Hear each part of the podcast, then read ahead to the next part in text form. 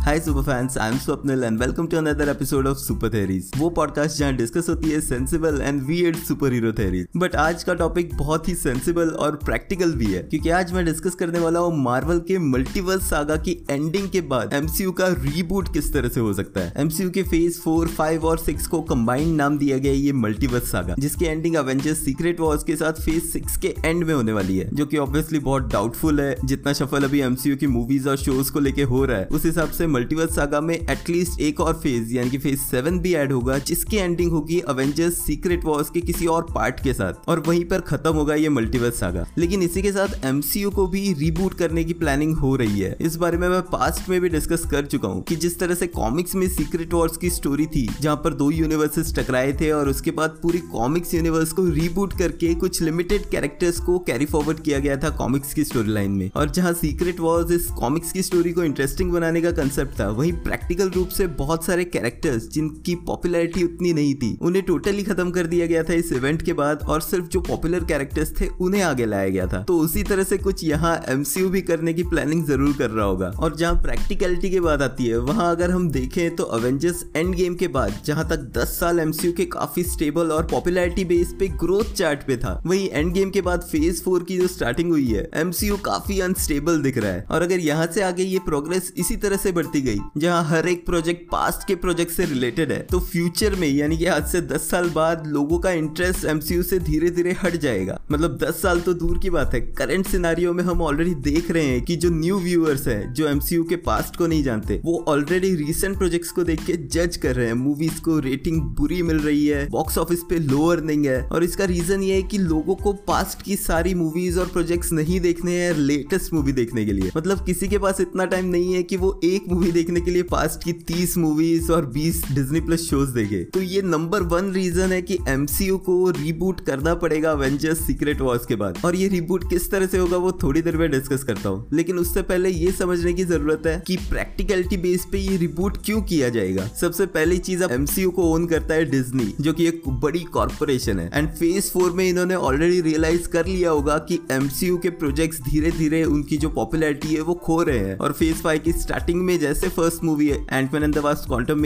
almost flop होने की कगार पे थी। उसने वो अर्निंग नहीं की जो एक्सपेक्टेड थी। तो डिज्नी ने मार्वल के जितने भी प्रोजेक्ट्स थे एमसीयू के जितने भी प्रोजेक्ट्स थे, उन्हें होल्ड पे डाला। यानी इस साल कम से कम चार पाँच प्रोजेक्ट्स आने वाले थे। चार मूवीज़ और पाँच डिज्नी प्लस शोज़ आने वाले थे। वो सारे होल्ड पे डाल दिए गए। एक मूवी शिफ्ट कर दी गई। डिज्नी प्लस प्रोजेक्ट्स में सिर्फ़ दो रखे गए हैं। मे बी तीन आ सकते हैं ईयर एंड तक। लेकिन डिज्नी ने रियलाइज़ कर लिया है कि जितना ज़्यादा कंटेंट दिया जा रहा है, उससे ऑडियंस बनने की बजाय टूट रही है। तो जब तक मार्वल इंडिविजुअल था, तब तक वो अपने हिसाब से ये फेजेस और ये सिनेमैटिक यूनिवर्स चलाते जा सकता था। लेकिन अब डिज्नी इसे ओन करता है एंड ऑब्वियसली उन्हें पता है कि एक प्रॉफिटेबल बिज़नेस कैसे बनाया जाना चाहिए। तो डिज्नी का भी प्रेशर यहाँ पर होगा कि फ्यूचर प्रोजेक्ट्स ऐसे बनाए जाए जो पास से टोटली लिंक ना रहे, ताकि जो न्यू ऑडियंस है उन्हें अट्रैक्ट करना काफ़ी आसान हो जाए। और सेकेंड थिंग जो इसे हेल्प कर सकती है वो है कि मार्वल के पास अभी ऑलमोस्ट सभी इंपॉर्टेंट कैरेक्टर्स के राइट्स वापस आ चुके हैं। अगर स्पाइडरमैन को छोड़ दे, क्योंकि सोनी तो स्पाइडरमैन के राइट्स नहीं छोड़ने वाला।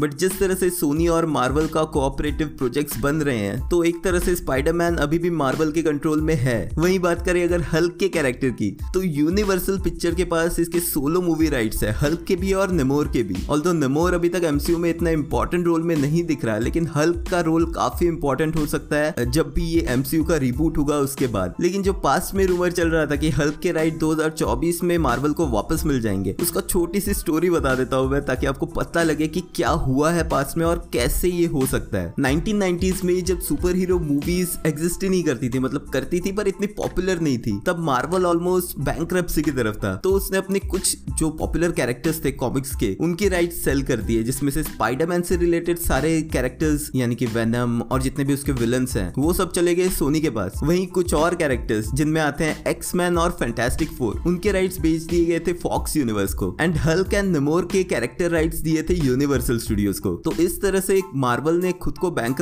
होने से बचाया। इसके अलावा डेयर डेविल ब्लेड और घोस्ट राइडर के कैरेक्टर्स भी बेचे गए थे, लेकिन उनके कॉन्ट्रैक्ट खत्म होने के बाद वो राइट्स भी वापस आ चुके हैं मार्वल स्टूडियोज के पास। जब डिज्नी ने फॉक्स को एक्वायर कर लिया तो फैंटास्टिक फोर और एक्समैन के कैरेक्टर्स भी मार्वल स्टूडियोज के अंडर आ गए हैं। लेकिन जिस तरह से सोनी स्पाइडरमैन के राइट्स नहीं छोड़ रहा है, उसी तरह से यूनिवर्सल ने नेमोर और हल्क के राइट्स पकड़ करके रखे हैं। यानी कि अगर हल्क और नेमोर पे कोई individual super hero based movie बनती है तो वो सिर्फ़ यूनिवर्सल स्टूडियोज के अंडर ही बन सकती है। लेकिन जिस तरह से सोनी के साथ मार्बल का कॉन्ट्रैक्ट है, उस तरह से यूनिवर्सल के साथ नहीं है। जो रीजन है कि 2008 से लेकर अब तक सिर्फ़ एक सोलो मूवी आई है हल्क की। बट ये सब कुछ चेंज हो सकता है। अब ये चेंज कैसे होगा? 2019 में डिज्नी ने जब फॉक्स को एक्वायर किया था तो उसी के साथ हुलू एक और स्ट्रीमिंग प्लेटफॉर्म है हुलू उसके भी टू थर्ड शेयर जो है, वो फॉक्स को खरीदने के साथ साथ डिज्नी ने हुलू के टू थर्ड शेयर खरीद लिए। यानी कि अब डिज्नी भी ओन करता है स्ट्रीमिंग प्लेटफॉर्म हुलू को। अब जिस तरह से डिज्नी है, जो इन सारे कंपनीज़ को ओन करता है, उसी तरह से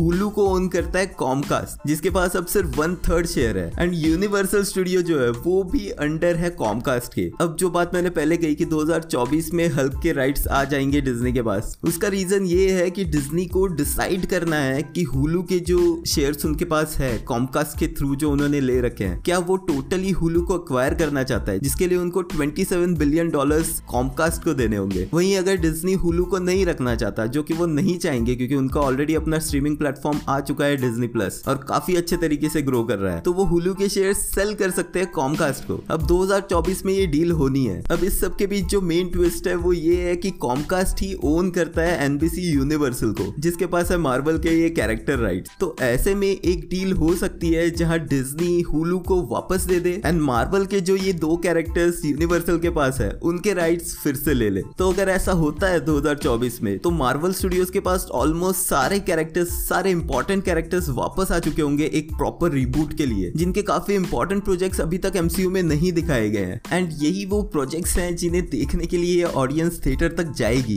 जैसे कि हल्क वर्सेस वुल्वरीन या Hulk versus Juggernaut Tony Stark और रीड रिचर्ड साथ में काम करते हुए वांडा मैक्सिमोफ की Scarlet Witch versus Jean Grey की फिनिक्स एंड हाँ इंपॉर्टेंटली हल्क की solo movie world war Hulk मतलब ये वो प्रोजेक्ट्स है जिन्हें देखने के लिए लोग पैसे खर्च करेंगे थिएटर्स तक जाएँगे। वहीं अगर यंग अवेंजर्स की मूवी आती है तो उसे देखने लोग नहीं जाने वाले। अगर एंटमैन के थर्ड पार्ट जो एस्टेब्लिश्ड कैरेक्टर है, उसके थर्ड पार्ट की इतनी बुरी हालत है तो यंग अवेंजर्स की और बुरी हालत हो सकती है। मतलब मैं ये नहीं कह रहा कि यंग अवेंजर्स की मूवी नहीं आनी चाहिए। इनफैक्ट एमसीयू का जो ये मल्टीवर्स आ गया इसे रैप अप करने से पहले ही ये सारे प्रोजेक्ट्स आ जाने चाहिए, जो अभी तक बिल्डअप हो रहे हैं। जैसे कि यंग अवेंजर्स हो गया, मिडनाइट सन्स की टीम हो गई। लेकिन फिर इसे फ्यूचर के लिए नहीं रखना चाहिए। मल्टीवर्स सागा को फ़ेज़ सेवन में एक्सटेंड करके, जो बात ऑलरेडी हो रही है अवेंजर्स सीक्रेट वॉर्स को दो पार्ट में करने का, उसी एक्सटेंशन में फ़ेज़ सेवन में ये सारे प्रोजेक्ट्स जो बिल्डअप हुए हैं, उनका कंक्लूजन कर देना चाहिए। तो अब जो मल्टीवर्स सागा की एंडिंग होगी अवेंजर्स सीक्रेट वॉर्स के साथ, उसके बाद ये रिबूट किस तरह से होगा? तो फ़र्स्ट चीज़ जो होगी, जहाँ अवेंजर्स सीक्रेट वॉर्स में जो एक्सपेक्टेड है, सभी ओजी अवेंजर्स वापस आएँगे। वहाँ ना ही सिर्फ़ जो पास्ट के कैरेक्टर्स जो पॉपुलर एक्टर्स ऑलरेडी ये रोल्स कर चुके हैं। जिनमें आते हैं Iron Man Captain America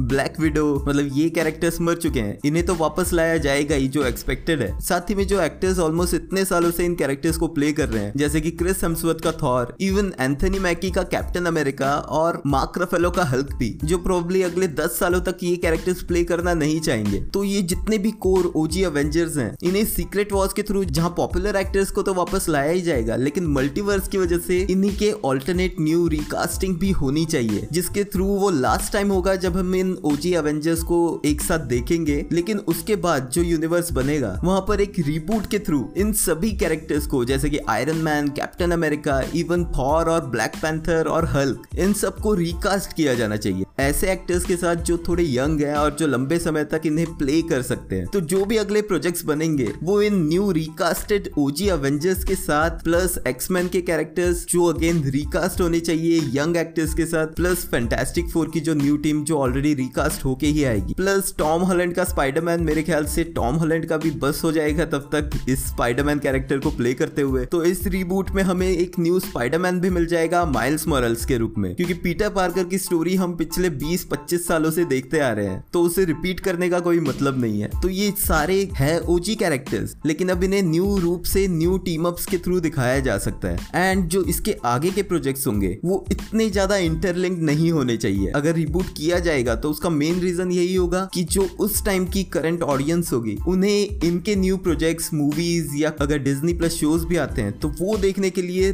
10 या 20 साल पीछे जाके कोई फ़र्स्ट मूवी या अवेंजर्स का फ़र्स्ट पार्ट या सेकंड वो सब देखने की ज़रूरत नहीं होगी। जो न्यू ऑडियंस को अट्रैक्ट करने के लिए काफ़ी इजी हो जाता है। यानी कि एक टोटल फ्रेश स्टार्ट होगी। एंड ये मार्वल एंड डिज्नी के लिए फाइनेंशियली भी काफ़ी प्रॉफिटेबल हो सकता है। तो अगर इन सारे पॉइंट्स को देखे तो अवेंजर्स सीक्रेट वॉच जो क्रॉसओवर इवेंट होगा और जिसे कंटिन्यूसली डीले किया जा रहा है, वो इसी रीजन से है कि शायद मार्वल प्लान कर रहा है कि ये रिबूट किस तरह से होगा एंड फ्यूचर प्रोजेक्ट किस तरह से डिटैच्ड होंगे। तो मेरे हिसाब से इस तरह से हो सकता है एमसीयू का रिबूट अवेंजर्स सीक्रेट वॉर्स के बाद। इस बारे में आपके क्या थॉट्स है, मुझे कमेंट्स में लिख के ज़रूर बताना। रिगार्डलेसली अगर एमसीयू इसी तरह के फेजेस के साथ आगे कंटिन्यू करता है तो जो क्लियरली दिख के आ रहा है, वो है नेक्स्ट म्यूटेंट सागा जिसके बारे में और डिटेल्स के लिए स्क्रीन से ये वाला वीडियो ज़रूर चेकआउट कर लेना। मिलते हैं नेक्स्ट वीडियो में।